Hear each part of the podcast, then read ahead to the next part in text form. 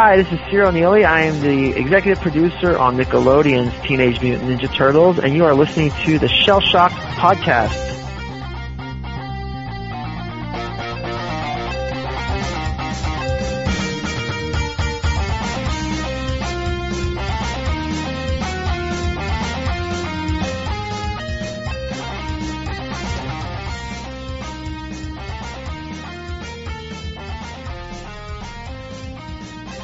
Hi, my name's Josh, and you're listening to the Shell Shock podcast. It is a Teenage Mutant Ninja Turtles podcast, the best one. This is episode six, and with me I have Andrew, Colton, Isaac, Karen, and Jeff. And tonight we're talking to Ciro Nieli, the executive producer of the current Teenage Mutant Ninja Turtles cartoon, now airing on Nickelodeon in its second season.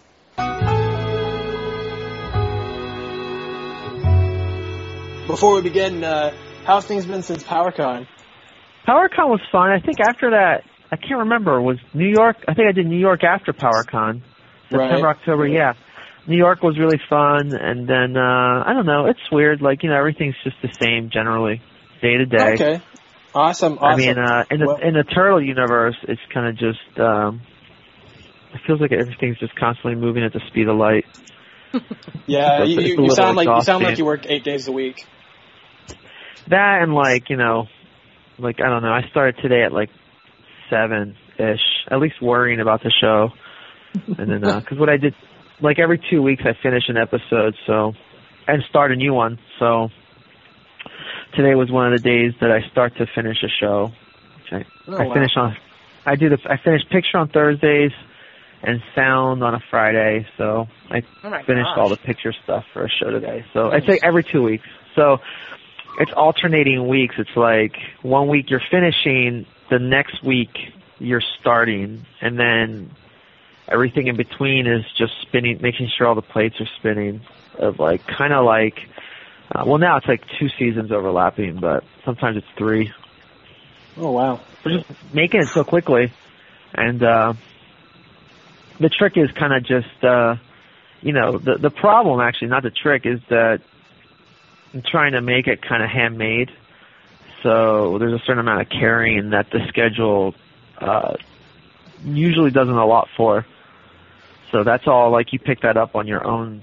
You know, it's like Oh. it's noble work, I guess. but the schedule Right. doesn't reflect that. You know, it's kind of like they see everything the same, and I'm not knocking them. It's just that's just the way production is. It's like everything's even. You know, if you're making if you're making one show in CG, then Turtles gets the same, uh, you know, infrastructure and scheduling, and but you know, you're it's not necessarily relative. You know, Right. on paper they want it to be, but like uh, you know, there's a, it's a big world, Turtles. Can I just, I'm just going to jump in there, not, not as an official question or anything, guys, but, uh, before this, were you, did you have a lot of experience in the, in the CG commer- or cartoon world previous to this, or is this any different than any No, other I- show you've done? No, for me, it's like no, I never did CG, and I was always curious about it. I wasn't like a CG hater, but I definitely have always seen it uh, not as animation. Um, Right. to me, CG.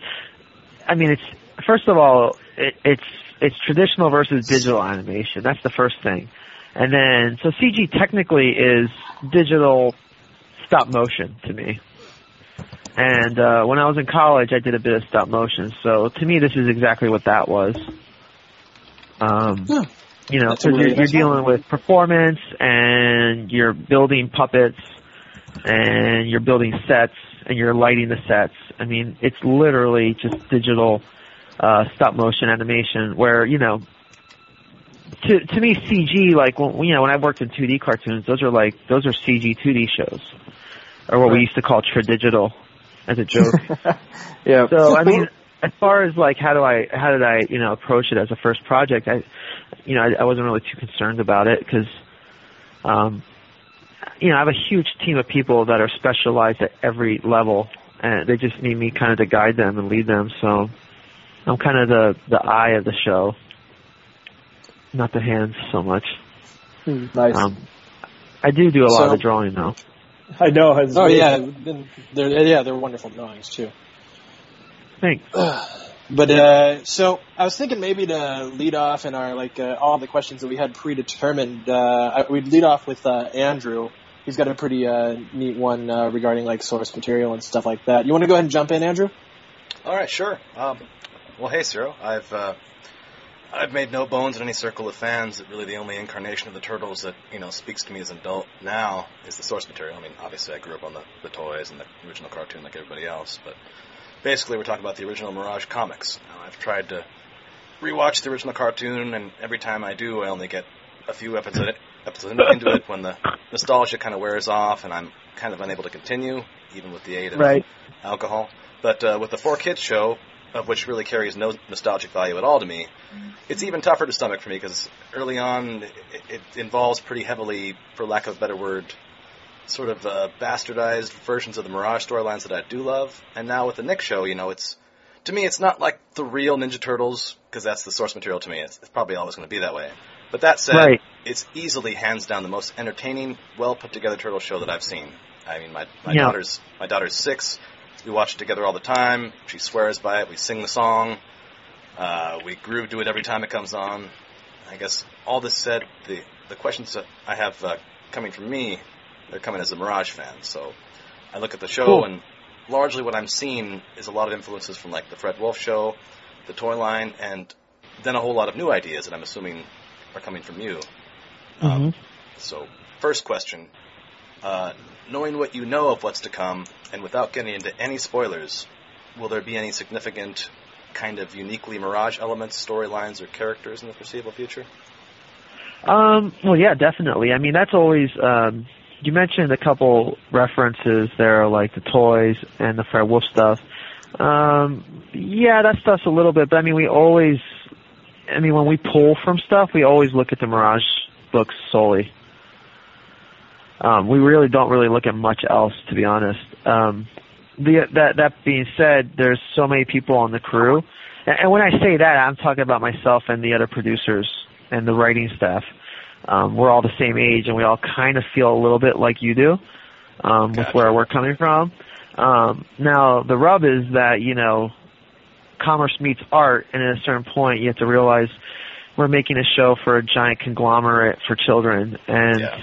As much as I would love to exactly retell issues one through twelve or so of the Mirage book, it's kind of impossible. Uh, so, like, I'll pitch. Uh, I'll pitch like, uh, and I love 19 to 21, and I'll, I'll I'll pitch like, hey, so in season five, in the last episode, can we have uh, can we have Leo behead Split Shredder? Because they asked me like, how's it going to end? It's like, well, we chop off Shredder's head, and they go, no.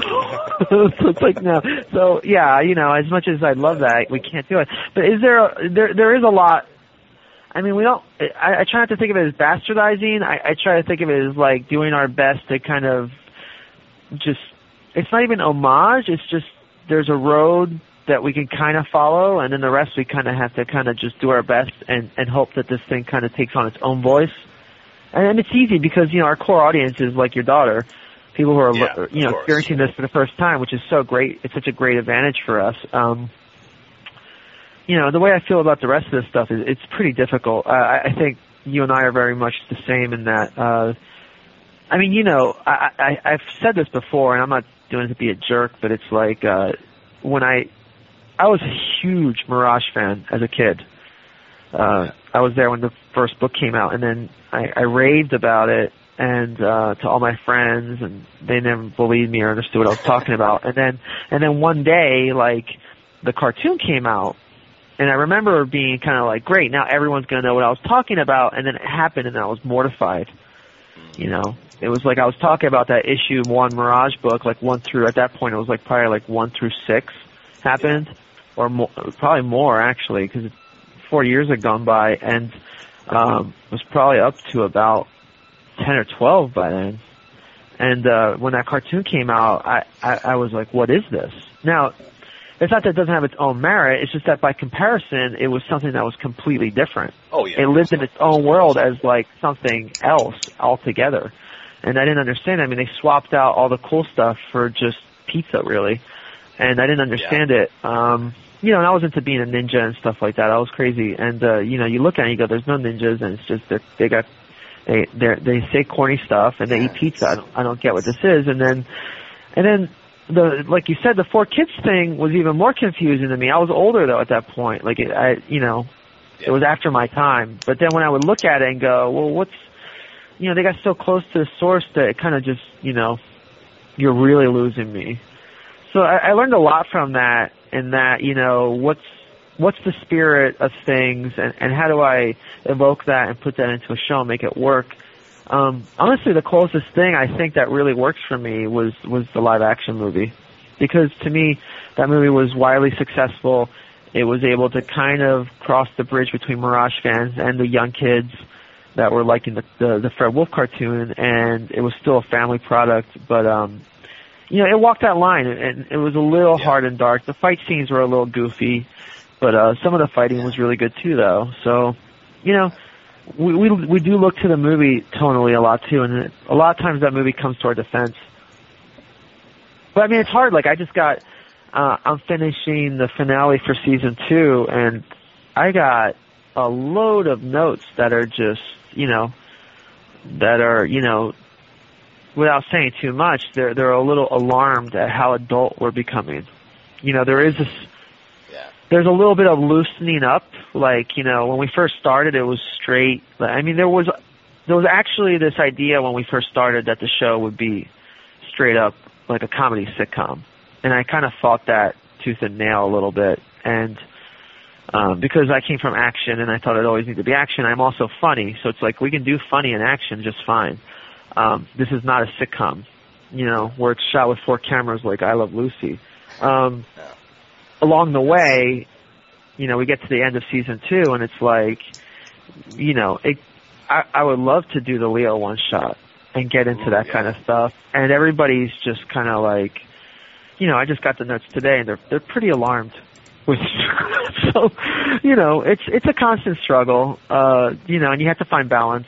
And I agree too. You know, I worked on shows that have gotten a little dark, and you kind of lose your core kids audience, so you got to be careful. Um, they're- you know, we. I, I, I'm aware that I'm making a show for children. No, it seems like a good marriage of like the humor and the action. You know, you say you're pushing the envelope. Like I can see that, and you know, Eh, Well, you know, you haven't seen what's to come. I mean, there's some really great episodes coming up. I mean, I think there was a lot of complaint in the beginning. It was kind of like everyone was worried because I, I kind of see the turtle fandom completely split apart. Like, there's a lot of divisions within turtle fandom that don't get along with each other, and it a was trap. unanimous. It's a- it's a trap. to put it- it to put it lightly. That that's the most Yeah. diplomatic answer I've heard for that. So well done, sir. I mean, in the beginning, it was kind of like everybody was against me, and then we came out of the gate, and it was like a lot of the Fred Wolf fans really liked me, which I thought was great. And then, but then the the 2K3 people were upset with the show, and then I, I'm worried that like into season two, you're gonna get like, hey, he forgot about us Fred Wolf kids, and now he's just trying to appease the 2K3 people. So, you know, but it, but everyone just needs to kind of understand it's it's it's neither of those things. This is its own thing, and you know, it is what it is, and we're trying our best to kind of tell the stories that need to be told and, and evolve these characters in the way that we can. I mean, at the end of the day, there's only so much we can do that's straight canon, that's constantly arcing, that we're, you end up losing your audience. You know, it's hard. Like you, you do kind of want a little bit of modularity, so that you can kind of just tune in at any time and check out the show and, and become a fan of it. Yeah, I mean, I, I mean, if I were you, I, would, I wouldn't look too hard at the at the fandom because, as you said, it's it's very divisive, and we have one group that's like, you know, when does Bebop and Rocksteady show up? Another group is like, yeah, he doesn't like Four Kids, the Four Kids show, and you know, then we got like yeah, I mean, I, that- I I get it. Trust me, it's I get I get one day I get an email about why the fuck isn't Old Hob there. then I get Rocksteady and Bebop, Yeah. and then I get you know you should watch the you know the lonely uh, you you should watch that I forget what it was called that, that Baxter Stockman episode that was banned. That's the real Oh. stuff, and it's like, well, okay, Where's Venus de Milo? Nah, just just yeah. Where's Venus Samal? I got that too. It's like I get I get all of that. You know, Colton, we're voting you off the podcast. Not Hey, someone, someone had to say it. just just do you, man. You're doing a good job. All right, my Yeah, thank you. my second and final question to keep this moving. Um, kind of a nitpicky question. Uh, I've been wondering this for a while. Uh, wondering why you went with Karai as Shredder's daughter instead of Pim- Pimiko. Because Karai was, you know, as you know, created to be Shredder's boss, head of the whole Foot Clan in Japan and the world, and a pretty strong leading lady on her own, didn't need any ties to Shredder, whereas Pimiko was absolutely created to be his daughter, although they didn't really quite ever definitively confirm her parentage, but it kind of looked like she was. I'm just curious. Well, we just kind of went with it. I mean, there was no real decision made. We just looked at it and went, let's just go with Karai. I mean, we also switched up the whole thing. Like that kind of came around the same time. We were going like, should Hamato Yoshi be a man or should he be the Yeah. rat of the brother of the, you know, like, you know, and it's all about like clarity and sometimes like Kamiko isn't as interesting. I mean, you know, the, the Karai name sounds cooler, even though it's strange to me because it means spicy. Uh, it's just, you know what I mean? It's like, eh, again, it's like it's its it's its own thing, you know. I mean, there's other things. I mean, there's so many things like that that sometimes there's no right or wrong decision, just decisions. You just got to keep moving. Yeah. And you'll find that like what's more important is execution and taste than it is about like really harping on, you know, which direction do we go and you know getting thrown off by that. Because I mean, the other thing I have to do, like, w- you know, without giving away too much, uh, uh, I've been so immersed in making this show from the ground up, from a very early stage, like you know, like a year one kind of place where it's like no one even knows what a turtle is, and as you and and it, and it's coming from a place of you know very much Mirage Volume One, those early issues, not even getting into City at War and all that stuff, and and I'm sitting there going like, okay, well now we're at the point where we need to start seeing Triceratons, and it's like Yes. Well, Jesus, Triceratons have been happening forever, and like, how do I catch up on what's happened with Triceratons, or do I even care? And it's like, and it's it's it's a fine line. It's like it's a little bit of everything, actually. You do have to go and read up on stuff and and see what happened in the other cartoons, and then you go like, well, maybe I shouldn't have just seen that because it's just that was a bad idea, and it's just it's huge. The world's really big, and there's there's a little bit of joy sometimes in just looking at something and and taking what my nostalgic memory of is more and kind of just executing it in good taste and and like and and for story you know what i mean? Like just kind of going with what works at that time. Um and sometimes you know i worked i worked for dc for a while you know i, I was on teen titans and stuff and we work with the justice league guys too and and and you know sometimes you'd be surprised like those those guys, you know, we'd be working on Teen Titans and we would do Fantastic Four stories. Because to me those were those stories were the the Marvel stories were cooler. So sometimes it's just kind of what you feel like telling instead and, and personal stories rather than it is about, you know, canon. Or existing canon, which is even more confusing. Definitely, uh, I know, definitely but, but the, the entire turtle, the entire turtle fandom just just screamed at once. Oh, man. yeah, it's, it's it's it's been it's been screaming, but it's been it's been good screaming from this end for the most part.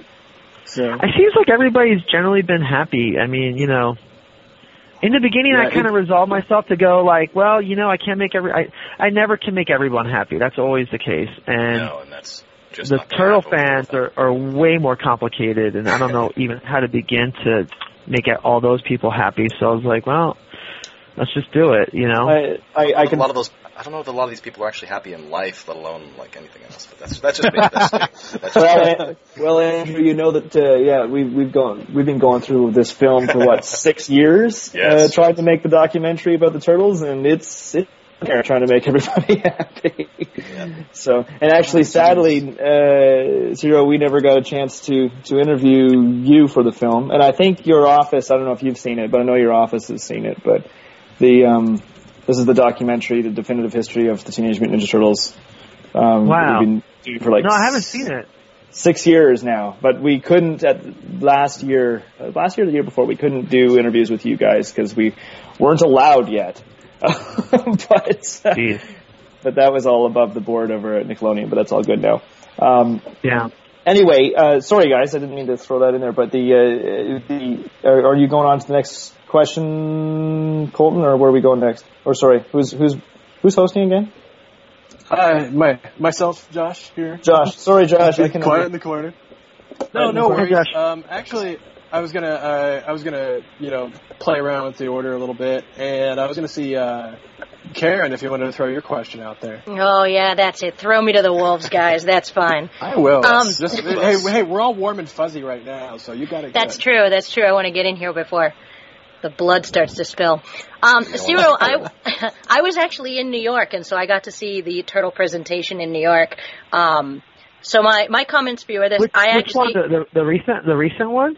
Yeah, yeah, the, the- most the recent New York Comic Comic-Con. Okay. Where and I have to I have to look up his name because I'm a horrible person and I, I don't know it off the top of my head. Hoon Lee, where they had Hoon Lee read a description from a menu, and it was Uh huh. hands down one of the funniest things I have seen in a really long time. Um, I know who's hilarious. yeah, I'm. I started on the original cartoon, and like Andrew, the Mirage stuff is my favorite. So when the the sale to Nickelodeon went through, it really kind of. It was a little. It was a little weird for a while. I'll admit it. I, my heart was kind of broken, but I'd seen some of the fantastic work that Nickelodeon Studios has been doing animation wise. So Yeah. when when I heard you guys were making a new tune, I was really, really, you know, hopefully optimistic. And you guys have really knocked it out of the park. I mean, again, I'm a diehard Mirage guy, and that's the best version of Splinter I think I have ever seen. Is your Splinter is absolutely fantastic. I know that was the first big change that I decided to make. I was like, I was alone in a room. I remember the night I drew that. I was like, oh, here I go. Uh, uh, yeah. I mean, you know, the development for this show. It's. I just hit my four year anniversary working on this show.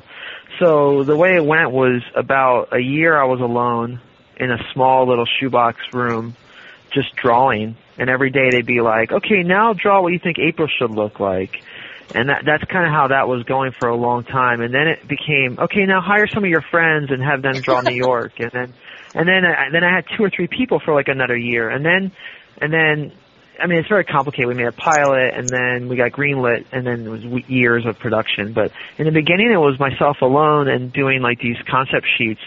Just like you guys have seen some at the cons like you know I might have a concept sheet for like uh I don't know, like a neutralizer or a Casey Jones, like way, way back in the day, I had those for Michelangelo and everybody else, um, in its infancy. Uh, you know, and it, it was, it was strange to, in the beginning, I remember, I mean, I don't want to, I'm kind of like going off on a tangent, but there was, trust me, like, I, I, I'm, I'm very aware of what you're saying because I've worked in animation for a long time. And I, I've been lucky enough to keep working, and every time a Turtles project has happened, uh, while I've been active, there's been actually the Fred Wolf stuff was happening, and then uh, the 2K3 thing happened, and then the Imagi movie came out. All those times I, I've been working on other projects, and I go, well, you know, I missed Ninja Turtles again. Maybe next time. Uh, but I've always kind of looked at it fondly from afar, going like, I'm not even going to look at it because I'm scared of what they did to it.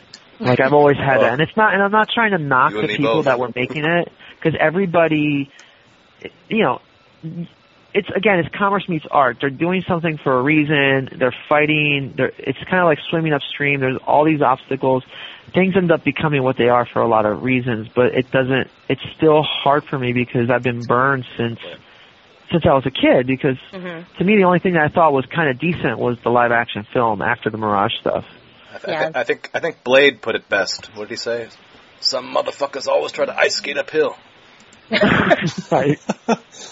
I have no response for that. um, so I guess the, the the question I have now that I've buttered you up um, by telling you that I love the character designs, I love the voice cast. It blows my mind that uh, Sean Astin and Jason Biggs are doing as well in animation as they are. Um, but my question for you is, I have again been a fan of the Turtles since the the mid '80s. Uh, you know, I'm a woman of a certain age now who has far more Ninja Turtle mer- memorabilia than a woman of a certain age should have. So I feel it's kind of my duty as the token chick to ask whether or not, without getting spoilery, are we going to get another female character on the show? Is season two of Turtles going to pass the Bechdel test? Um, I mean, Or if nothing else, do we get a really get a re- do we really get a good fight? Another good fight between Karai, Oh, Karai I mean, and April. I mean, Karai. I mean, it's funny. I, without getting too deep into it, I feel like Karai becomes a bigger part of the show than a lot of the other stuff in the show right now. Mhm. Like, uh, it's just, I mean, it's hard to really explain what happens. I mean, there's so much. I keep stuttering because I'm like, oh, I don't say that. like, you know, it's like, but um, I mean, have we talked about other girls showing up? I, I Yeah. I have talked about other girls showing up on the show with, you know, me and the writing staff. Uh, how often they're in it and how much they will replay, I don't know. Definitely not as much as April or Karai. Um, but you know, to, you know, here, here's the thing about these action shows in general is that, and, and this happens all the time, and it's, it's basically, anytime a girl's on the show, they're usually too powerful and it's just the nature of a girl. For some reason, I don't know what it is. I mean, this happened on Teen Titans. Like, we had trouble kind of limiting Starfire and Raven's powers. Um, it happens with Wonder Woman. It happened on my Super Robot Monkey show with this character named Jinmay. It's just like, and I'm afraid I, I've been fighting it with April, with where we're going with her, is to not, you know, to not let her get too powerful Yeah. you know, and it's hard. Like sometimes guys are a lot cooler and easier to deal with in these cartoons. So, I mean, the fact that we have a good girl and a bad girl already, I think we're kind of maxed out a little bit. Yeah. Um, that being said, Cipes keeps, like, I mean, Cipes bugs me on a daily basis to get him a girlfriend on the show. Somehow that doesn't serious. surprise me. Sometimes I wonder if he goes home and and like someone has to talk him down. No, dude, you're you're really not Michelangelo. He's I mean he's fantastic. Every time I've seen him, he's always off the wall. But but yeah, true. Fantastic. I Fantastic. mean, I, I yeah, I think that I think that might wipe me out. I mean, do you want, do you want, do you want us to put in Venus de Milo or Mona Lisa? Um, I well, I'm I I like Mona Lisa and Ninjara from the old Archie the old Archie books, but I have a Nin- feeling Ninjara Ninjara might be might be a little hard to get to, and Mona Lisa's already got. I mean, she was originally voiced by April's voice actor's mom, right? That's Mae Whitman's mom was the original Mona Lisa voice actress from the Fred yeah, Wolf that's cartoon. right. Um, I'll, right. I'll, say- I'll say this about Venus. Only do it if you can do it right. If you can't do it right, don't do it. I mean, I could Well, see a I- female Right. turtle being Well, that's that's kind of the that's the kind of the rule for everything. It's like if we can't do it in good taste and justify it and have it go somewhere cool, then we just scrap it. yeah. I um, mean, then, you know, I find Sarah- that. Oops, sorry, go ahead. I mean, sometimes like you know, you asked me the question earlier. I think someone like Pimiko might be kind of interesting. You know, to do something with the whole like, no, I'm the daughter, no, I'm the daughter. I mean, there could be something there, but if I don't need it, it's like I don't know if we need to go there. You know what I mean? Like, uh, there's a lot of characters that kind of fall by the wayside, like like Ace Duck. Like, what the hell am I gonna do with Ace Duck? Um, we, those characters sometimes we use in ways that are just really funny. Um, we just give them cameos and make it something terrible happen to them. Um 'cause there is there's so much to. I mean, between the Archie comics and all the cartoons and the com and and all the movies and live action shows and stuff. I mean, you, there's. I'm not sure how many characters exactly, but I, I have a list of all the characters that we're legally allowed to use, and it's hundreds. I mean, it's hundreds of characters. I look at the list going like, I don't know what half of this stuff is. I literally don't. Because, you know, I didn't follow the adventures that much. Mhm. Um, I didn't follow 2K3 that much. Sometimes I look at it and I'm baffled by it. Okay, uh, Um, then there's some characters that strike me as interesting, and I go like, well, let me let me look into this guy, and if I don't know what it is, I'll reread old comics, or I'll watch the old cartoon and like find it, like whether it's on YouTube or on my DVD set, and then I go, well, you know, there's something there that we can use. But um, for the most part, like we have so much of a foundation with what we kind of set up that it's like we can kind of run from here and not introduce anything new if we wanted to. I have to I have to segue in there 'cause this is totally ties into one of my um, Sure. the in in the in the time that we've been digging through uh, archives which are yet to to come out in the film. Um, I've gone through a ton of unreleased toy designs, and I noticed that you utilize an unreleased design with that neutralizer. If correct me if I'm wrong, that's you, that's what you named him, the neutralizer, that lizard newt thing that was in the last season there. Uh, that was that was Was that, totally was a that design. Steve, was that was that Steve Lavigne? I forget who that was. Uh, It was Ryan Brown. Was Ryan it was it not a Ryan Ryan, Brown. Brown? Yeah, yeah, Yeah. yeah. It was Ryan Brown. Yeah. Yeah, you know, I didn't know that about I didn't I didn't know about that till after I did it. Like I mean, I don't have access to that stuff and I don't look for it. So I, I after I had the neutralizer out, uh actually Toka hit me up and showed it to me. Which was kind of Huh. cool. Toka's a good man. He is. No, it wasn't. No, I, I didn't. I didn't. I didn't get inspired by that. Actually, what's funny that that neutralizer is actually a character that I came up with when I was twelve. No way. And, yeah, yeah, and I have I have like super dumb drawings of that character from when I was twelve. Yeah. And I, and I thought like I thought like oh okay here I go. I'm gonna uh, yeah I'm gonna finally use them because it was a Ninja Turtle character. It was like inspired you know it was an anthropomorphic giant salamander. I was really into newts when I was a kid and reptiles and stuff. And uh I had that character and I was also into the Punisher and stuff. So I I drew it up and I thought okay I'm gonna just use that design straight up because I, I'm in a hurry and I went through my files and well, boxes of drawings from when I was a kid I found it I go yeah I can't use this it's like it's, I gotta redraw it now. Like, uh, but it was funny. Like I put them side by side. It's pretty interesting. And then, yeah, and then after all that happened, um, Toka freaked out and was like, Ryan Brown drew this. I saw it. It's pretty cool. It's like a, he's like cyborgy. He has like a jointed robo leg and stuff. That was that was a thing they had to draw like that. Obviously, they had to have the two top. different legs. Yeah, but like, so are you so so you mentioned this list of of stuff. So you're you're are you interested in pulling that kind of like this this toy universe of of just off the wall stuff that never made it? Or I don't. Yeah, I mean, I don't have that stuff though on my. That's the thing. I don't. I don't know. I don't know. Like that. I don't think that stuff's on the list. The, the list that I'm referring to is more of a list of legally what fell into the Nick deal. I think what you're talking about is probably just like just lost in the annals of like playmates somewhere.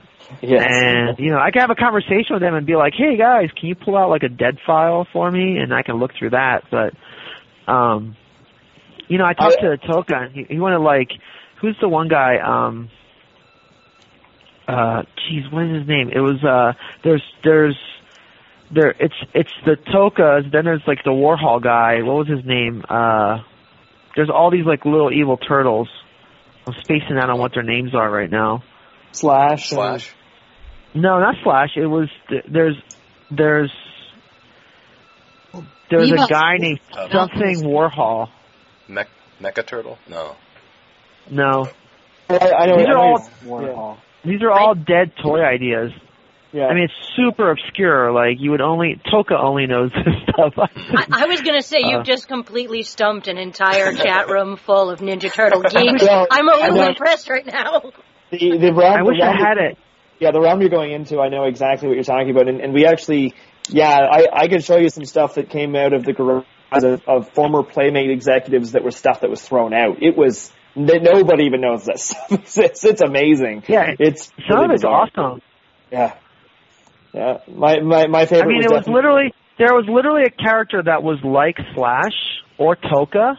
There was another character like him, Yeah. and he had a little sidekick that oh instead of Andy Warhol, it was like Snappy Warhol. Right. Yeah. and it was and I remember it was Terrapin. It was Terrapin and Snappy. I can't remember the other guys. It was like another guy I think like that. To go even to go even more left field, there was even a time before the toys were released where the show and the toys would have had a godlike face that was built into the sewer layer wall that only Splinter could talk to. That was actually part of Playmate's original design. that, uh, Whoa, that then evolved into a, it, it evolved into a Jabba the Hutt type character that was built into the playset, and then they just said, no, we can't have characters is built into the playset. So we found the designs for those. They're pretty incredible. Pretty incredible. I think the I think uh I think that guy ended up becoming it was it was the early genesis for for Toka probably. You must go to the shrine of the Silver Monkey. I was so just thinking that. exactly. Except, except this uh, this face would actually tell which of the bad guys would be put to death. So I don't think that would have been Oh, made it a very great television show. Hail Caesar! Yeah. Um, totally unrelated question is um, w- I was lucky enough to. Uh, on an unrelated note, I was lucky enough to do a tour of one of your animation studios up in Vancouver I'm the one guy in the podcast that hails from Canada. Um, that um, then I saw some of how your show is done, and it's amazing. Really, really enjoyed that kind of. Yeah, it, uh, pardon me. Was it Bardel? Yeah, Bardel. Yeah, and um, Yeah, just an amazing, amazing, uh, yeah, animation studio. What's it like, kind of managing three different, or is it three different animation houses now that you're you're running? Like, how do you keep track of who's doing what and keep it consistent, for that matter? Well, I mean, you know, we build everything. We have the luxury of building stuff here and sending out just for animation. And then we also have the luxury of, you know, it's kind of not a luxury, it's a curse, but we can also, when the footage comes back, we can also fix it and reanimate it or through compositing, like, you know, do some other things to it. Um, so, I mean, I just finished the 34th episode today and that show had problems so you- you're looking at a show with 450 shots, 200 of which we pulled back in Burbank and actually fixed here. So yeah, it, it how do I kind of keep control of it? I don't really. I just cross my fingers, and when it gets totally screwed up, my life becomes a disaster for about a month. And that happened on that happened on this show, and it happened on the one two previous. So I'm a little stressed out right now. Uh, it happens. I mean, sometimes you'll get a show where it's like, okay, well, this is easy. We'll fix 50 shots here. And then you'll get a show where it's like 220 shots. Okay. How are we doing this? but, you know, it's, Damn. uh, but you know, the beauty of Nickelodeon, which uh, no other studio does this, is all the characters, all the sets are built here, all the lighting's done here, all the texture work is done here. Um, Wow. we don't do all the props. Uh, we do hero props, like if a character like Newtralizer has a gun or something, I try to fight to get it done as part of his design. But uh, you know, stuff like a you know, a spoon or a bottle opener or a pizza we we we farm out. But um, you know, a lot of the other studios don't do that and that's a huge thing because the amount of back and forth control that I have is epic. Like, you know, my the guys modeling characters are, you know, 20 feet away from me. I can look over their shoulder and, and while they're doing it, tell them, you know, something's off. So, I mean, that's, Fantastic. that's, So- that's, that's, that's a big control that you have over, you know, that, that allows you to kind of go out to a few studios and, and still have a certain amount of consistency. Um, cause then the rest of it comes down to acting and that, that's really complicated. So we send out really, really exacting kind of animatics.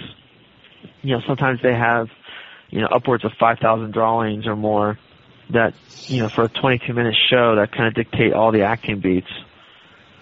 So in a, in a way, you're almost uh, keeping keeping animation in America.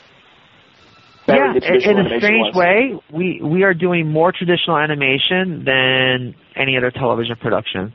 Wow. Um, we we produce we we produce animatics sometimes that are on two uh, like sometimes on twos, other you know a lot of it's like on fours. I mean, I, I had Yeah. a show at Disney and it was done. It was a co-production I did in Japan, and uh, those shows all had a cap of we, we used to call it cel count. I was only allowed to, I could only afford 4,750 drawings. My, my storyboard animatics on video with, with sound effects built into them have more drawings than those episodes. So it, it's wild, dude. Like, you know, pretty intense amount of control and it's baffling. I have so many people helping me. That's a lot. so, yeah, so it's it's, um, it's definitely loved. I mean, and it goes wrong a lot, and it's you want to put your head through the wall because it's a lot of work, and you go like it should be easier, but it's totally not. I think back in the Fred Wolf days, I think that show was kind of made by accident, like, and you can tell because it's like all of a sudden there's like you know a skeleton hanging out at a parade, and you go like, what the hell's this? You're telling me. So, uh, so Isaac, uh, i- i- is that everything that you had to ask, or Yeah. Well. Yeah. I'll I'll I'll, uh, I'll keep my other questions to a day right now. I want to hear what everybody else has to ask. so so uh, so is Jeff here? He's been awfully quiet. Yeah. Okay, you there you are. Yeah, yeah, Hey. yeah. I can hear you. Hey, He's So- he's it's here. Phil, Phil, uh, Phil Philadelphian here. What is it? I'm also I'm from the Philadelphia area, like you. Awesome. Yeah. I wish I was there actually. Yeah, I, uh, I've been, I'm uh, just- I've been, uh, a back with a late. Well, we can talk shop later. But uh, anyway, my question is, uh, my question is, uh, like I, I really love the Tex Avery, the Tex Avery type uh, outtakes. You have the the turtles doing in the show. Um, I was Uh-huh. wondering that idea, like I know that like some of that was sort of like um inspired by the Teen Titans, but I was wondering where that where the idea for that in the Turtles, the new Turtle show, uh, uh came from. Well, I mean, to me, it's like that stuff is, you know, you can date it. You you can go back in any direction and say it came from here or here. Um, you know, at at the end of the day, so many people. It kind of annoys me. They call it anime, but even even anime was born and raw out of being inspired by Disney. You know, with Tezuka and Atom. So you go like everyone feeds off of each other, right? To me, when we were doing those big wild takes, it, it really just felt like I wanted to feel graphic, like a comic book, not even like anime. Um, and it took some while, a while to weed out because a, a lot of the guys that you get that work in animation love anime and they'll do some of the some of the things that look a little more, you know, anime looking like the blushing and stuff. But but at the heart of it, we really wanted this thing to feel like like it was a hand drawn as much hand drawn as much as possible because to me the beauty of the Mirage comic was this thing that was kind of like like almost like a garage band. It was it was made by hand and it was dirty and it was punk rock and it was wrought of just two guys in their apartment and it was like you know it had a two color cover and it was just kind of crappy like that, which was that was the beauty of it. And I think the more polished things like CG become, the farther away you got from it. So I, I really wanted to put things in the show that were 2D as much as possible. Um, it's become kind of like, you know, the the hugest burden though of the show is that in every show we find places to put drawings, not just the way the characters react organically, but you know, anytime there's a magazine or a web page or a product in the show, we try to draw a joke into it just so that there's there's rewatch value and that the world becomes real. But um when we first started, uh you know, I did so many tests uh to, to try and get that stuff to work and I got I got lukewarm response on all of it and you know, it, it wasn't quite there yet. It was this fine line that we had to kind of find. Uh, a lot of people were telling me not to do it. A lot of people were hating on me and saying it was just Teen Titans, but um you know, I was a huge part of Teen Titans. I mean, a lot of that stuff that came from Teen Titans came from when I was there, um, and with the same bunch of guys that I'm doing this show with. So, um, it's just a natural extension of how we think. But, but to me, it's all American. Uh, when we started this production, a lot of stuff we were actually looking at were early Disney cartoons, especially Goofy and Donald Duck.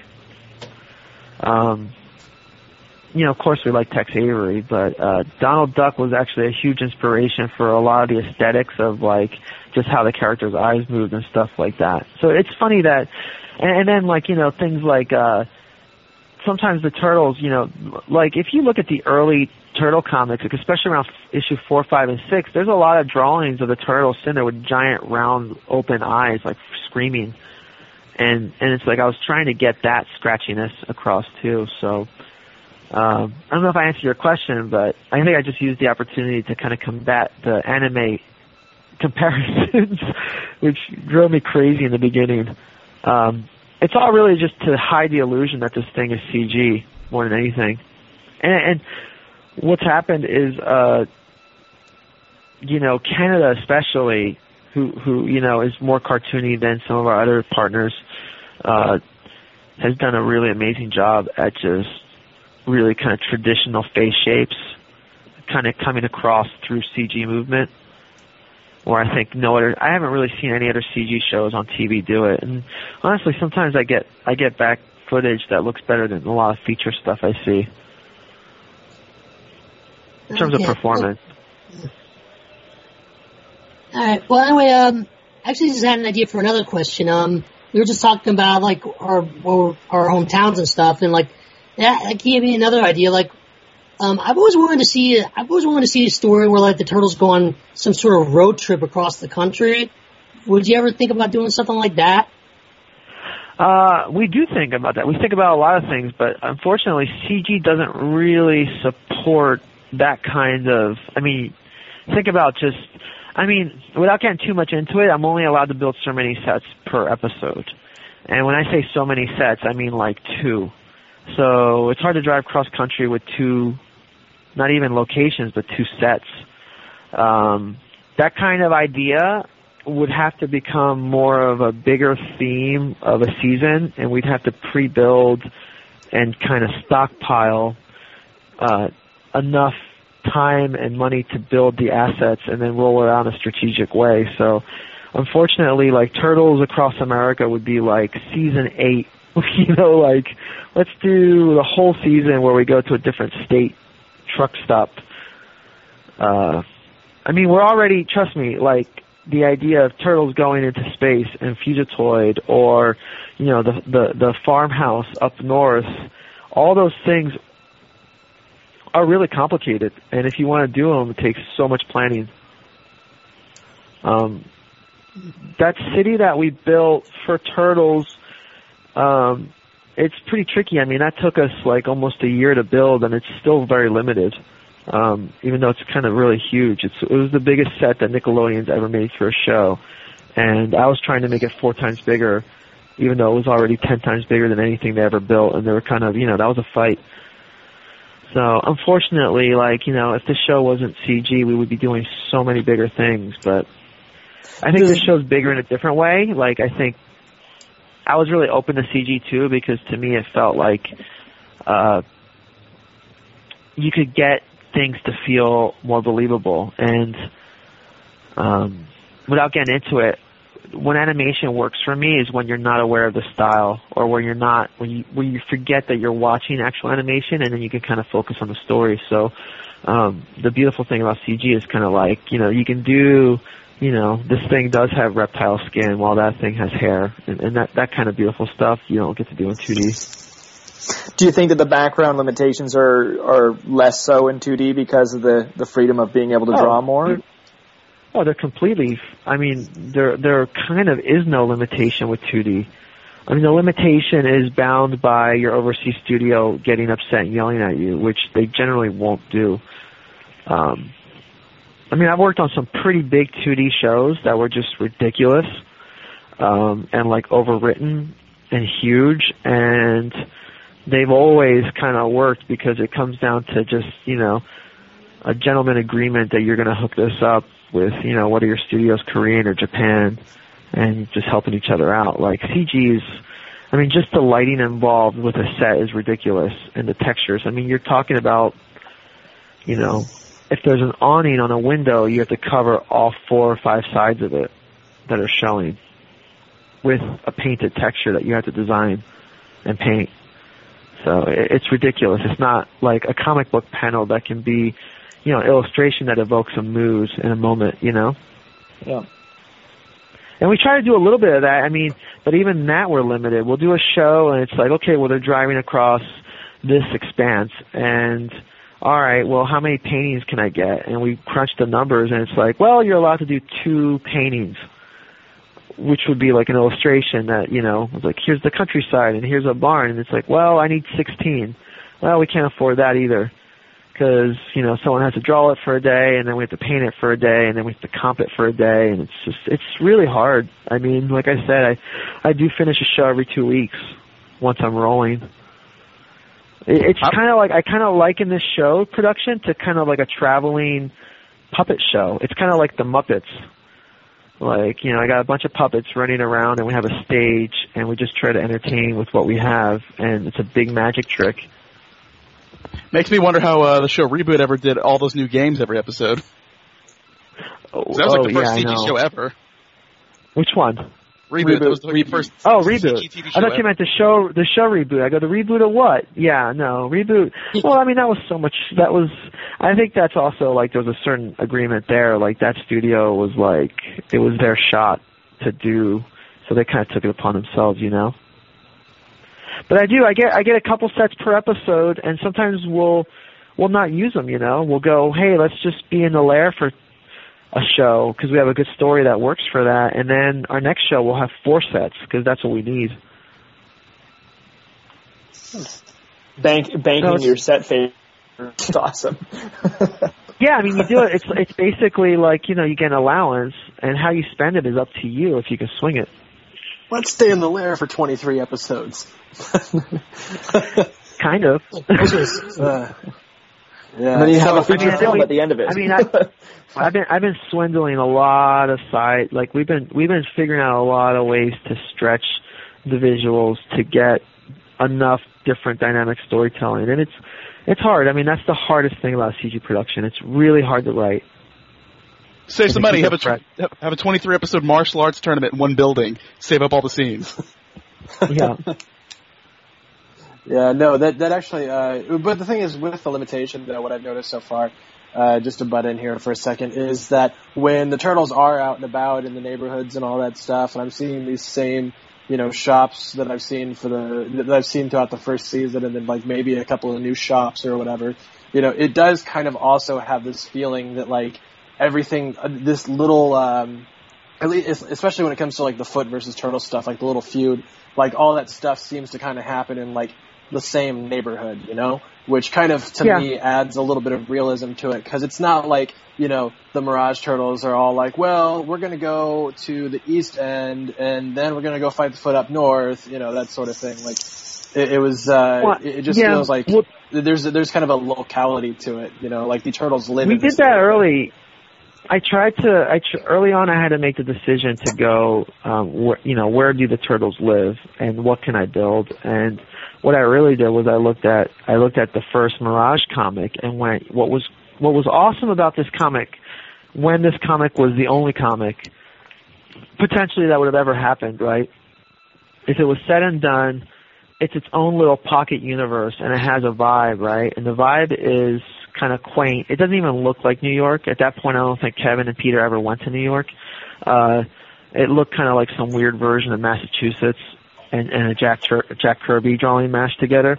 And and it was like, you know, it, but it had this kind of uh, familiarity and kind of quaintness and kind of like, you know, the sense that it was kind of their stomping grounds. It was kind of grungy that way that I kind of liked, and and that that kind of determined. I, I pretty much decided then that it's like, well, that's that's what the city should be for now.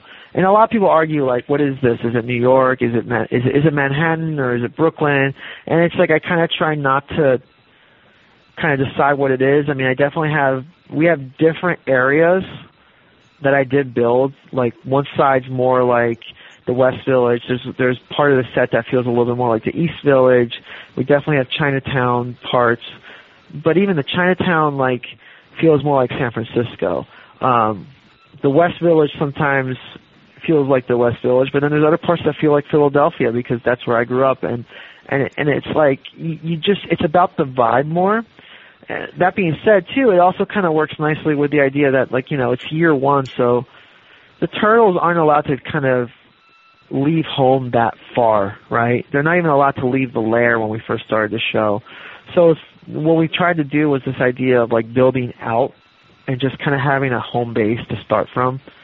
And you know, the idea would be that if I ever could get to it, like if we made a feature, that's when we would start to build up like Midtown. So we're definitely kind of more of a downtown Brooklyn kind of vibe. Like the buildings don't go past like three stories high. Um, you know, if you see if you see the the high rises in the background, like what would be Midtown, we, we we don't get to travel there necessarily yet. Like if I was to build that stuff, it would be insane. Like it would be huge. Yeah, and, and those while are those are those are enormous builds. right. And while, and while That's the one thing that's have, awesome uh, about. Go ahead. I'm sorry. Go ahead.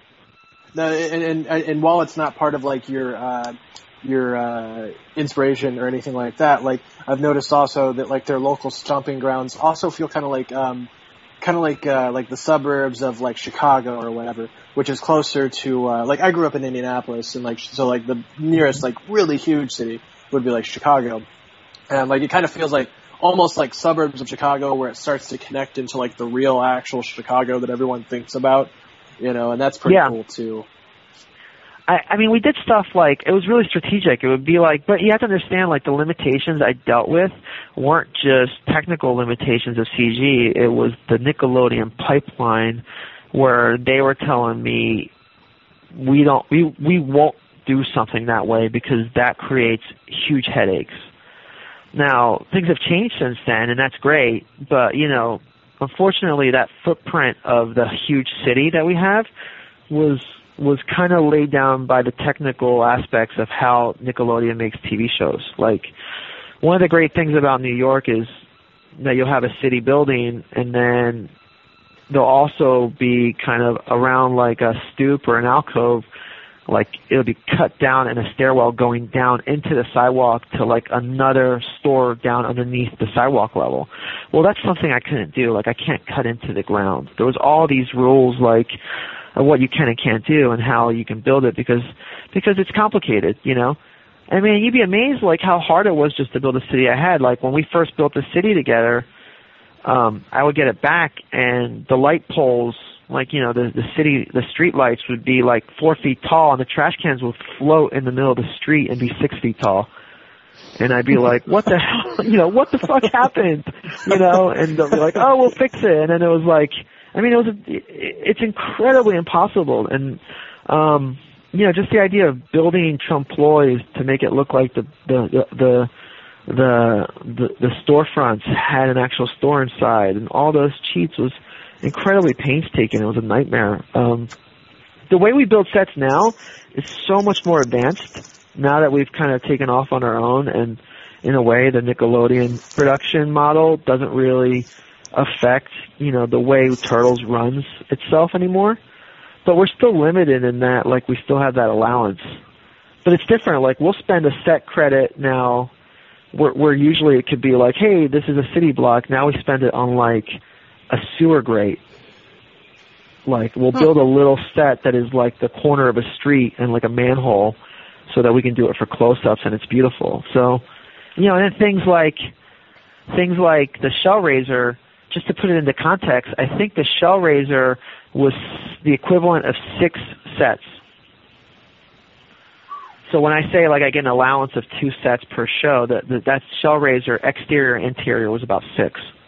So you know, it's it's kind of insane that I've actually been able to pull off what I have, given just TV production. And this is probably you know too much information for this podcast, but it's I mean that's kind of just the handicap of dealing on a show like this. We'll do we'll do stuff like, hey, let's that that show where they fought the shredder on top of a building. We just built the top of a building and painted the rest of it because just building the light that said Wolf Hotel or whatever already spent our whole set budget. Right. Mm-hmm. So um, it's crazy, so, uh, basically. Right. So, uh, Colton, I know, uh, I know, uh, you've probably been itching to say something for a while. Uh, you, you want to go ahead and pop in with questions or whatever? Sure. Well, I was originally going to ask some stuff about 4Kids TMNT, influence and whatnot, but I think we kind of covered that. So, uh, I started thinking about others, what we could discuss about the show, and, uh, well, it reminded me of another show. Uh, one of my favorite show cartoons of all time was uh, Disney's Gargoyles. May it rest in peace. Uh huh. Oh, Disney. Anyways, uh, the, the, potential romance between Donnie and April kind of reminded me of the romance between Goliath and Elisa. Much like that relationship, was there any opposition either from fans or the bosses of even implying it, much less any thoughts of actually going through with such a pairing? I mean, uh, I mean, I, I like shipping. It's fine. Um, I don't think my bosses here had anything to say about it. I think they just, at the time, my boss was, uh, Brown Johnson, who I think she just thought it was cute. Um, uh, in terms of the fans, I think I, you know, hasn't it always kind of been a thing where all the turtles kind of were in love with April? I mean, I, I seem to remember. Yeah, I mean, and, and I, Raphael I kind crush, of, especially. I felt that crush kind of existed in the first movie, especially. Oh, definitely. Yeah, the Raph the Raph April crush was huge in the first movie. Um, but I mean, you know, it, it, to me, it was kind of also um, when I was looking at all the archetypes of these characters, it was kind of like the April thing. I think conveniently went more to the guy that needed it the most. And to me, um, there there were so many ideas for these turtles, just so you guys know that that kind of came and went, or, or or turned into something, or transformed into something else. At one point, it was Raphael that had a crush on her. At one point, I mean, the the huge. My first pitch for the show wasn't even about the turtles; it was about April. Because when I came in and they wanted, they said, "Okay, well, what's your pitch?" I said, "Well, here's, you know." I said, "Well, what do you mean?" They go, well, what about the turtles? I go, well, what do you mean? The turtles are the turtles. I'm not doing anything with them. They're just, they are what they are. They've always been who they are. I always thought that their personalities are pretty cemented. And, um, I think they found that kind of interesting. And, and what I did pitch more was April O'Neil and who she was. And at that time, it was, uh, my early pitch was, April's like this, that's why Donnie likes her. April's also like this, and that's why Mikey likes her. You know what I mean? And I went through all the turtles about how they dealt with April. So in the beginning, it was all of them had a crush on her, and she was like the girl that they. And in the beginning, I, I don't know if I should say this. Um, this is crazy, but Splinter was dead in my show, and what, what yeah, what the show actually and, and Nick Nick wasn't into it, but what the show was was basically it being year one was basically Splinter dies. We don't see it on camera, but Splinter has just recently passed away, and the turtles now, for the first time, because they have no other, nothing else to do, and they're kind of lost, have to, for the first time, lit like travel above the sewer, and and go on, you know, and, and join the human world in some capacity. And when they do that, the first person they meet is April. And April then ends up becoming kind of this surrogate emotional thing that they cling to that replaces their loss of of Splinter, if that makes any sense. Splinter It kind of almost reminds me of a later Mirage, kind of like a Volume Four, I believe, when uh, they kind of moved out into the real world. Yeah, yeah, and Splinter kind of ended up living on, you know, kind of the way, you know, the ghost of Obi-Wan would live on. He would have been in every episode, but it would have been through memories, not necessarily like a glowing blue ghost, but, you know, they would recall his teachings and stuff. So he still would have felt like he was there even though he was dead. kind, of like the uh, Blue Flame Shredder from the movie. Yeah, yeah, exactly. Or the the blue flame splinter. Yeah, Yes, they- but there there was but there but there was like That's, that's you it. know, Go Shredder, make that.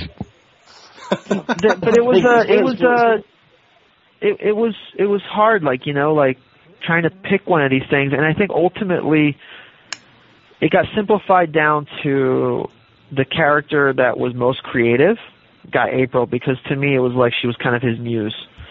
So he was the guy that could do something and go, "Hey April, check this out. Isn't you know? Don't you like this?" Or "Hey April, look at this. You inspired this." Or "Hey April, I did this for you." Um, the other characters kind of had too much of their own thing, or si- they were they were too preoccupied with other stuff to for them to be that. Um, in the beginning, Raphael actually had a lot of hobbies. The one the one thing that April and Raph had in common was their love of art, which was weird and like. I mean, it came from. I mean, Raph to me was always kind of the graffiti guy, and that was one of the things he bonded with with Casey. But um, he was like into photography, and he was into you know architecture, and he would go and hang out in the city with April, and they would talk and find out about stuff. And so they they all had their things. They she would cook with Mikey, and they liked gross food, and they would clown around. They all had a thing together.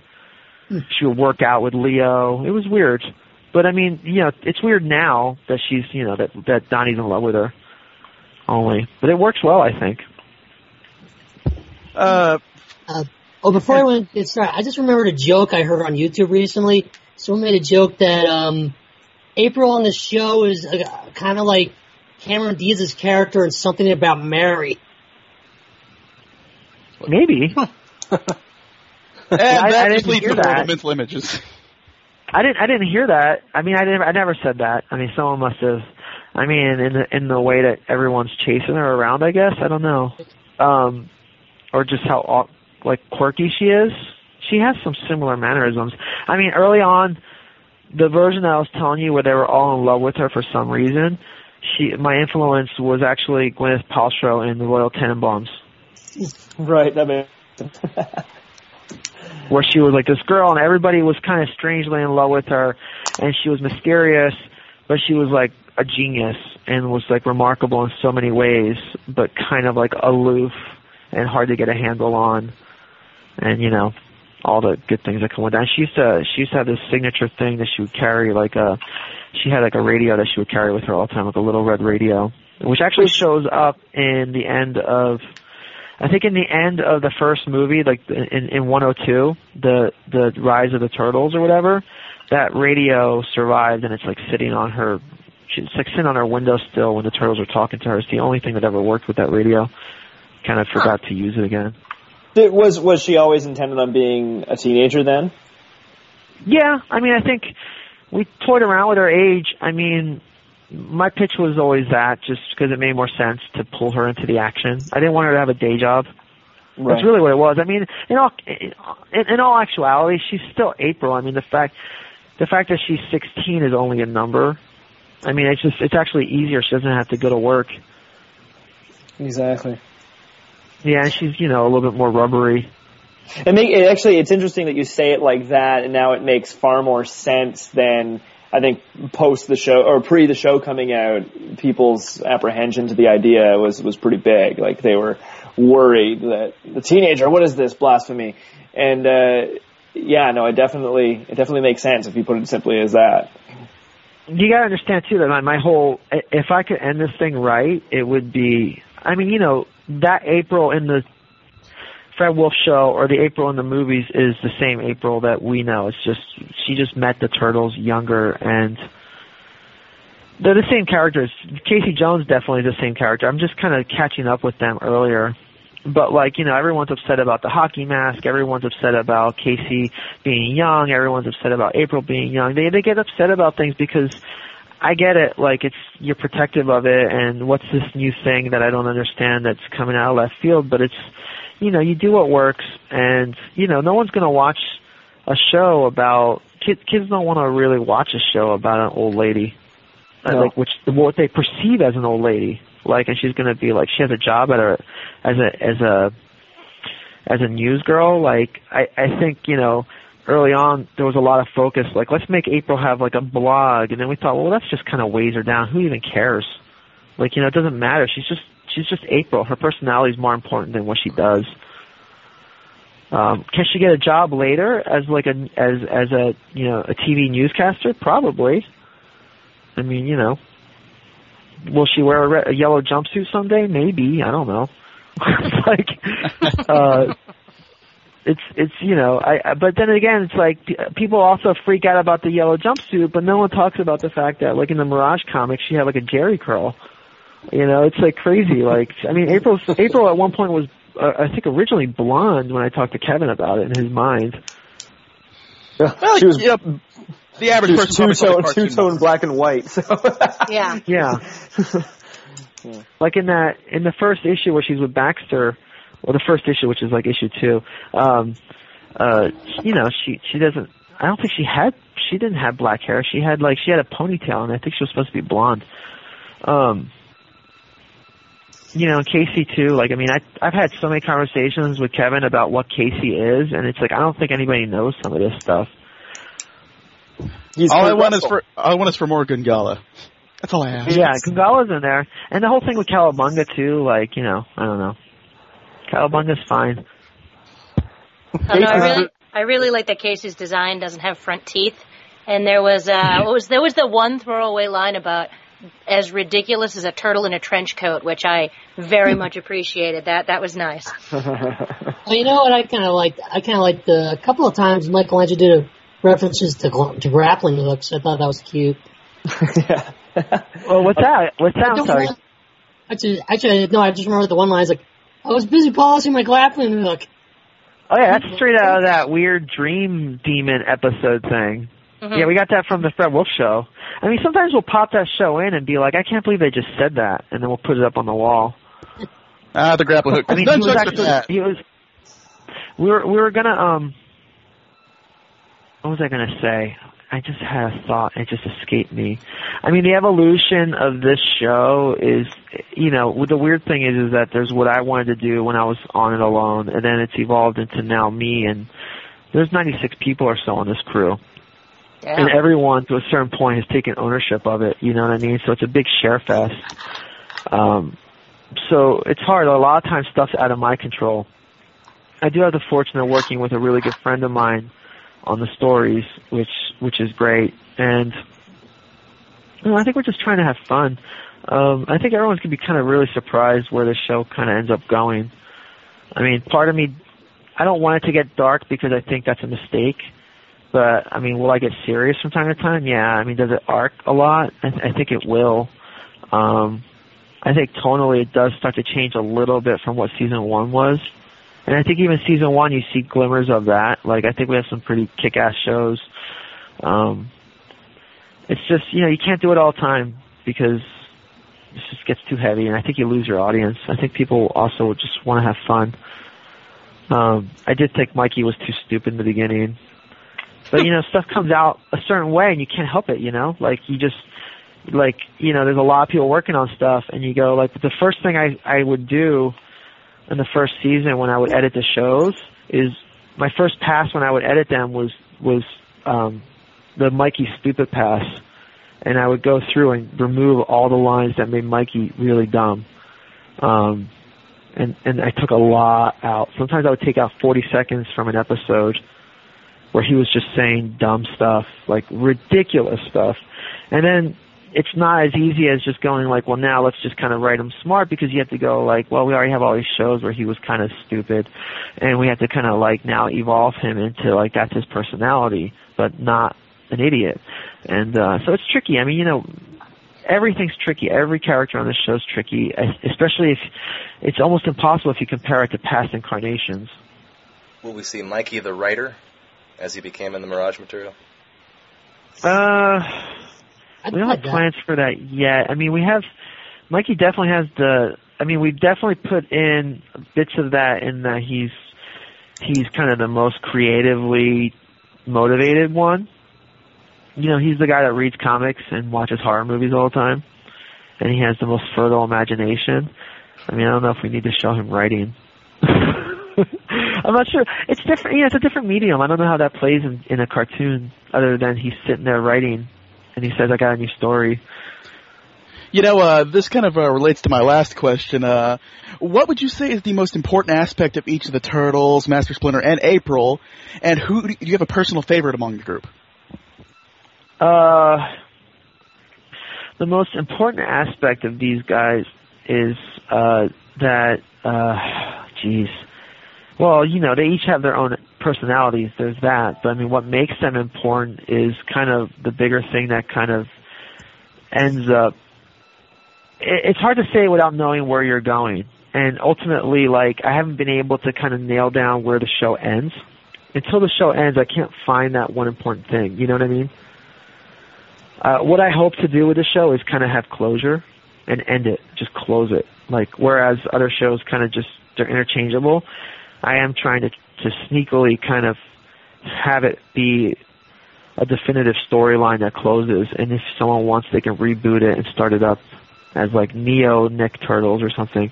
But but you know that being said, they do have their archetypes and who they are. I mean, to me, they're all the same person. I don't know if this is too abstract, but they're all different shades or aspects of one personality. Like the unity of the four brothers, like that family is they're they're just turtles. And you have the angry turtle, the big-hearted turtle, the leader turtle, the neurotic turtle, the smart turtle, the inventor turtle. They all they all can share these different aspects, and they're all valid. Um, in terms of who April is, April's April's kind of the catalyst. I mean, April's April's April's the audience. To me, April's the person that April is the surrogate audience member. She's the one who learned about the turtles as the audience was learning about the turtles, and that's what makes her really important. I think she's always been that. She's she represents the non-humans who love turtle, the non-turtle, the non-mutant that loves the turtle and is trying to understand them. You know, you know, dice. You can slice up her personality however you want. That's her sole purpose. Um, or it's her first purpose. And you know, Splinter's easy. Splinter's Splinter's the you know the father figure. Splinter's the control. Like when all's going wrong, they can always count on going back to him, and there's a certain safety there. And I think we've done that. Like Splinter is home. Without Splinter, they're not a family. Um, I actually really like the way Splinter turned out. Splinter might be my favorite because Oh. he defines them a little bit. You know, like the turtles, like I said, are act. They they function for me more as a group. That like any one turtle, if alone, I kind of miss the other three. You know, like I can't pull a favorite turtle, but Splinter for some somehow elevates and you know kind of changes the group. And specifically, I think for this show, Splinter, you know, is unique and, and adds a whole different element that we've never seen because he's the first time that you know he, he's been the more active, useful leader. I understand. Uh, thanks for answering my question.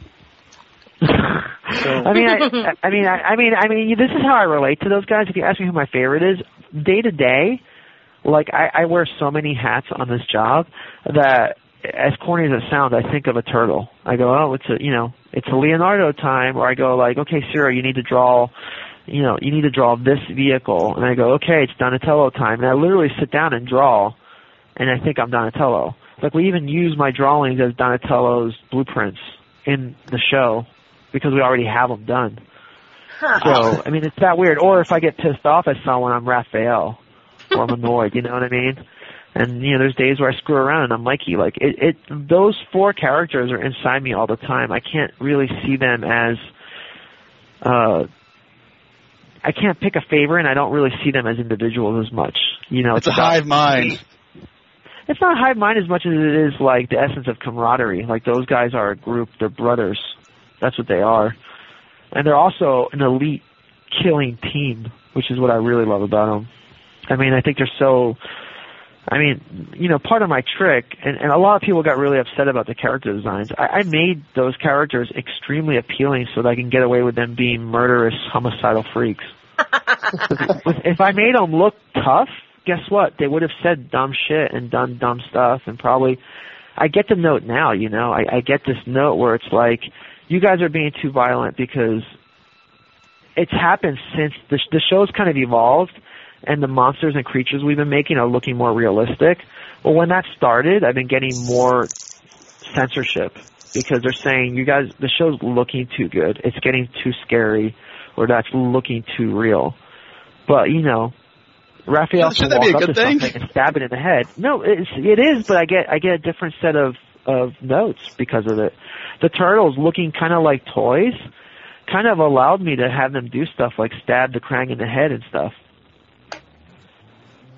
I ultimately used those and those those Utrom setups where it's like you know the Utroms where they had the the the brain character in the belly of a of a of a of a droid. Uh-huh. I did that because you know the the the big rule in animation is that you can't have headshots, and I actually you know fought tooth and nail and convinced the network that in our show on a Krang the head is literally kind of a gut shot, and that you can't punch the characters in the stomach because that's where the head is. So then all of a sudden we became the first show where like the the head's fair game. You know, like we, we've we've bent so many rules and censorship Clever. for animation. It, it's been it's been a nightmare, but it's it's all worked, and everyone's been, you know, Nick's actually been really good about it. I, it blew my mind that I've gotten away with what I have, and they're they're, good sports. but yeah, you know, I don't know. Uh, that, and that's all like pretty awesome stuff. I know you. Uh, I know you've talked a lot about uh, like uh, the the censorship and whatnot, and how you've gotten around it and everything. It, it, it's always really interesting every time I hear it. Um, but uh, one one thing I kind of wanted to throw in also is you know earlier we were talking a bit about uh, authenticity and stuff like that, and uh, and like how to make things feel you know uh, even in like in a more cartoony sense or an animation sense, still there's some sort of like realness to it. And uh, back at uh, PowerCon, me and you talked for a while about uh, about uh, like uh, how you used to go visit like the visit like, like a local dojo, and you put like Bujitsu into it, and uh, talked a little bit about a question that was asked of you about like the turtles being treated uh, it's sort of like uh, second generation Japanese and uh, things like that. And uh, going off all that, uh, one thing that we talked a little bit about, what I wanted to ask some about was, uh, you know, how you've been able to sneak some Japanese language into the show already uh, in the first season, and a little bit more so far. And uh, the uh, and I was wondering uh, how like have you had any uh, real difficulties getting that into the show? Uh, whether it be uh, in terms of like making it really authentic in case someone translated it, or notes from above, or anything like that. Like, uh, where where are you going with that, and what kind of trouble may have you had so far? Uh, it's been pretty simple. I mean, that's that's. I think the network's been really good about that stuff. Cause, but we've also kind of been pretty good about not doing it to the point where it doesn't make sense. Like, you know, I don't have the characters running around saying like kawaii or oishi all the time, which you know could lose an audience. Like some words that are very common in Japanese. We thought early, like, hey, we could start using that as kind of like their own weird slang. But um, Right. you know, there's the idea that like, well, how did they learn English? Did they watch TV, or so it's like you have these turtle mutants that live underground that have never come above ground that were raised by a rat who spoke Japanese first that watched TV. What's their language like? And you kind of just can't really do that because they'll end up talking like the, the, their speaking will just be so alien it won't make any sense. So it, it just kind of came like I think the original writers were really good about just just keeping it within the realms of their martial arts so that it felt like hey they're dropping martial arts knowledge and it's okay. But you know the other thing the thing that I've been trying to do has been more visual like hey these guys will eat ramen. I thought it was like in the beginning I was trying to have them eat something besides pizza.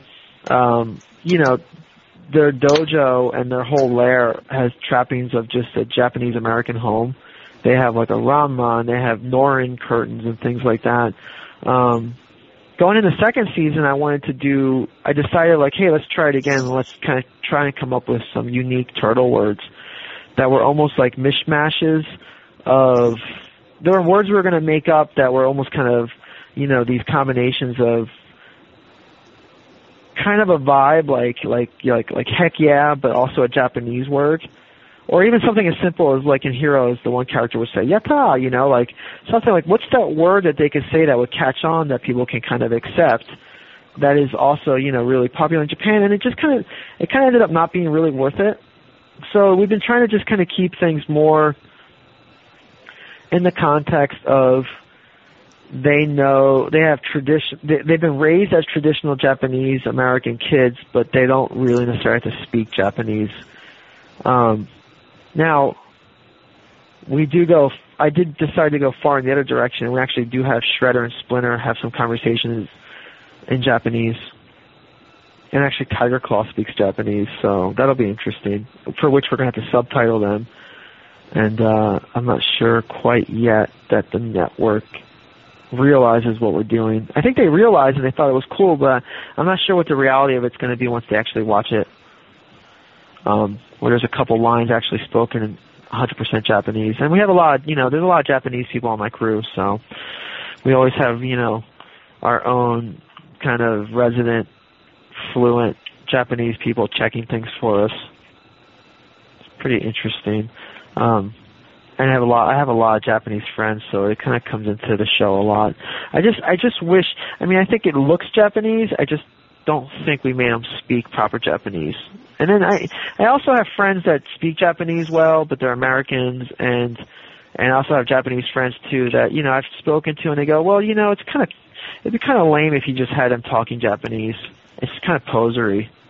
You hmm. know, you kind of want them to be their own characters. And I kind of thought about that, and I went, yeah, you know, you, you kind of have a point. Like, you know, at a certain point, it's like, are, what are we doing? Are we, what are we trying? Like, is it cool to be Japanese, or is it like some step it fetch it thing? Like, if it comes out wrong, it could be kind of weird. What is the Japanese word for You know. poser? Japanese word for poser, I don't know, but Japanese word for a- nerd is otaku. So I don't know. I've never had a Poser, I'm not sure. Poser Which is, which is a very nice way of saying house, if you didn't know. Get Felipe. They in, have, maybe uh, he knows. They have uh we have Felipe Smith on our crew who's, you know, not uh Japanese but is fluent in Japanese and he lived in Tokyo, so sometimes we talk to him about it.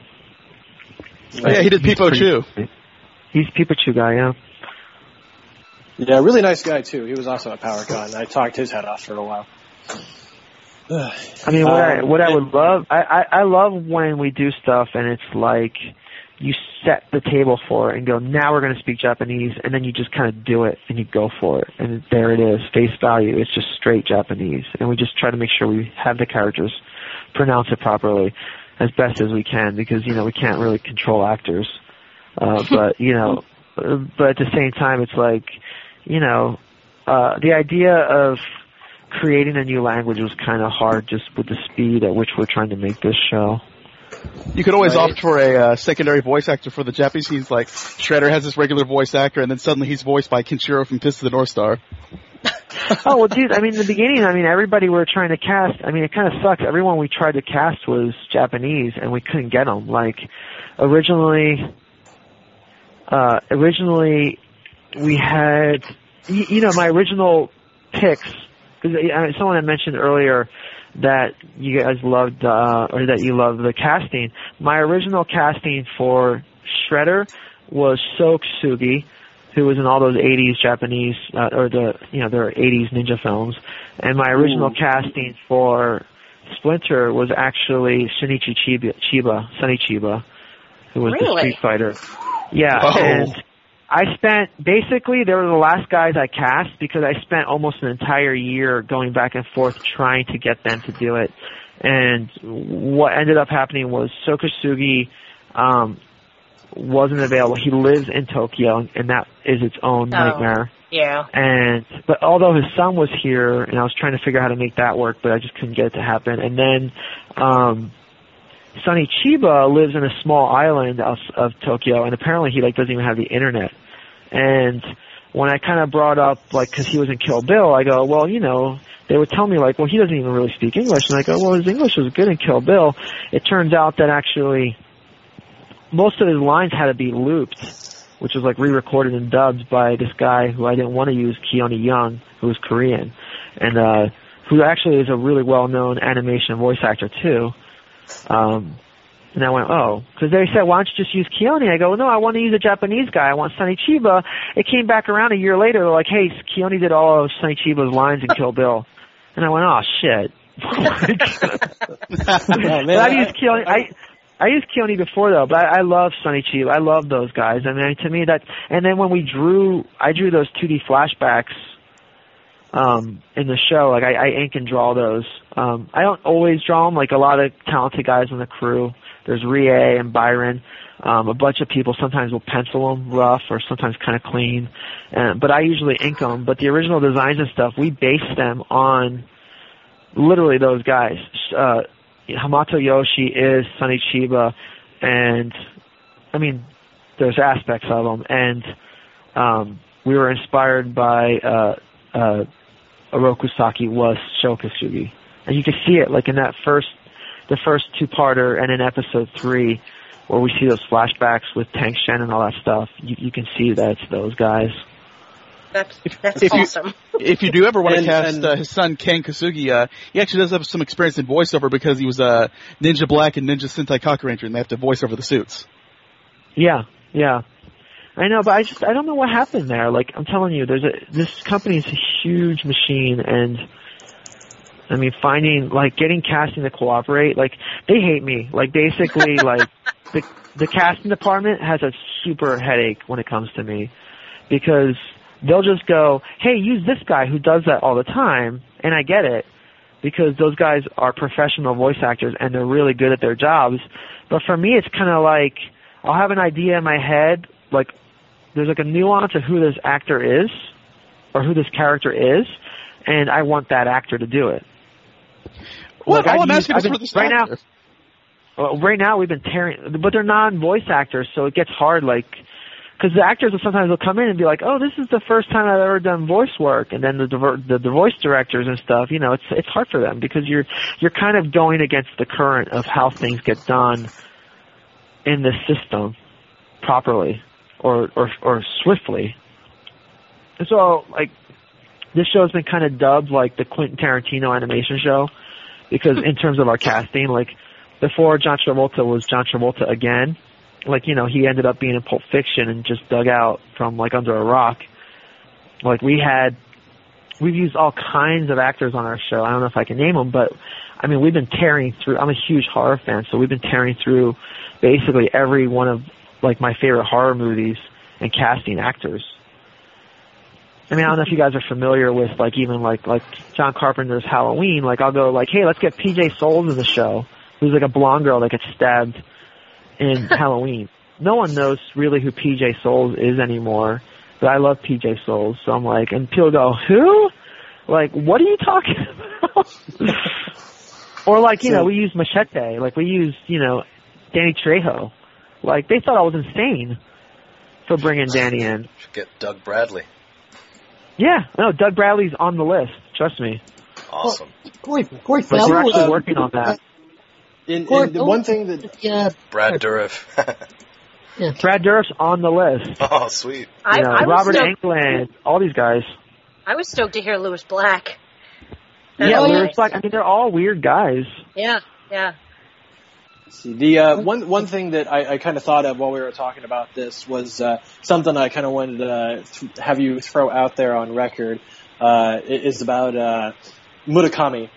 Uh, and uh, uh, one, I miss him and I want to see him again. Hopefully, we'll see him soon. Uh, but question being, uh, where did you get that name from for the character? Well, Murakami's my, uh, you know, you work in animation long enough that what you do is, um, and it's a total gesture, it's a loving gesture, kind of. You basically draw your friends and make fun of them and put them in a show, and either you flush their head down a toilet or you blow them up, or you make them blind ramen master. And so Murakami is Glenn Murakami, who, you know, was the art director with Bruce Timm for years on all the Batman shows and Justice League, and was was actually the producer for Teen Titans, and and is now producing uh, Be- uh, Beware the Batman. So that's actually Glenn Murakami, and it actually looks a lot like Glenn Murakami. The only thing we didn't do was actually I made it look like him, but not sound like him. So then, like, uh, because a lot of people they think you know Murakami, Wolf Swenson, you know that sort of I thing, know. the '80s cartoon. So that's kind of why I wanted to throw that out there. No, I know. They all think that, and it's like it's fine. I, I just like there's so, but that's everybody thinks they know everything, right? so sometimes I don't even want to correct them because I'm just kind of like, ah, let them think they know everything. Fine. Well, they can get Because they in the do. podcast, you know. I, I, I um, um, and what's funny is we always go through everybody on the crew and like kind of try to put them somewhere in the show. I mean, there's, there's, there's, there's food restaurants, there's noodle companies, there's there, every character on the show or you know storefront is named after somebody on the show or somebody we worked with. That happens all the time. Who's the homeless guy? The homeless guy actually is is nobody. The homeless guy is just, Not The homeless up guy- that one. yeah, the homeless guy was just is kind of awesome actually. Um, unfortunately, you know, and we still don't have the the budget to make people to walk around the city. It's kind of too bad. But, I you noticed. know. Yeah, that is that is the one thing that that is the one thing that people uh like like when I'm watching with my girlfriend or my brother or whatever.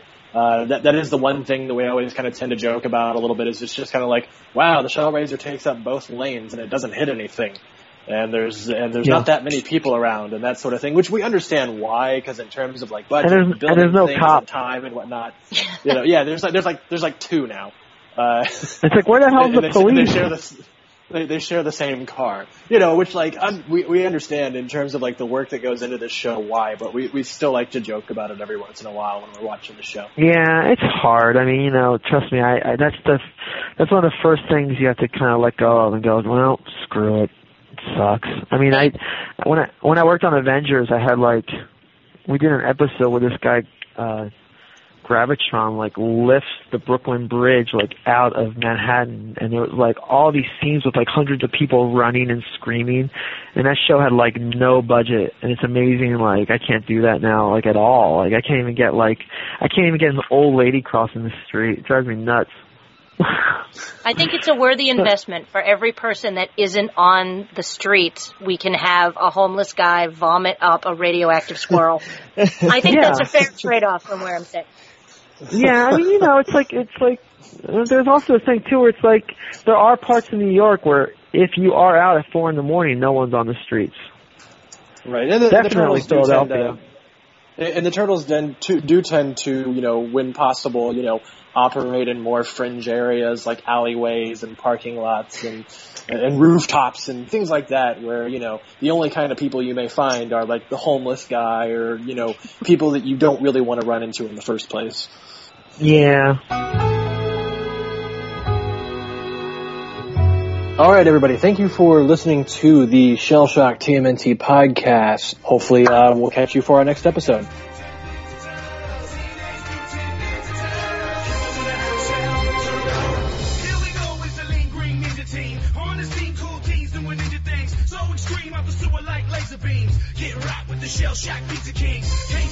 Radical dudes. The secret of the ooze the chosen few emerge from the shadows to make their move.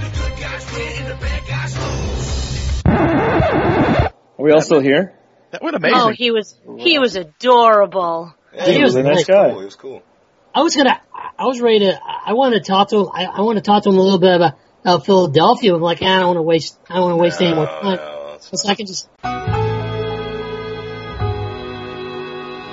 You know, I'm Yeah, kicking it- it- myself for not having asked you out for a drink at New York. Aw.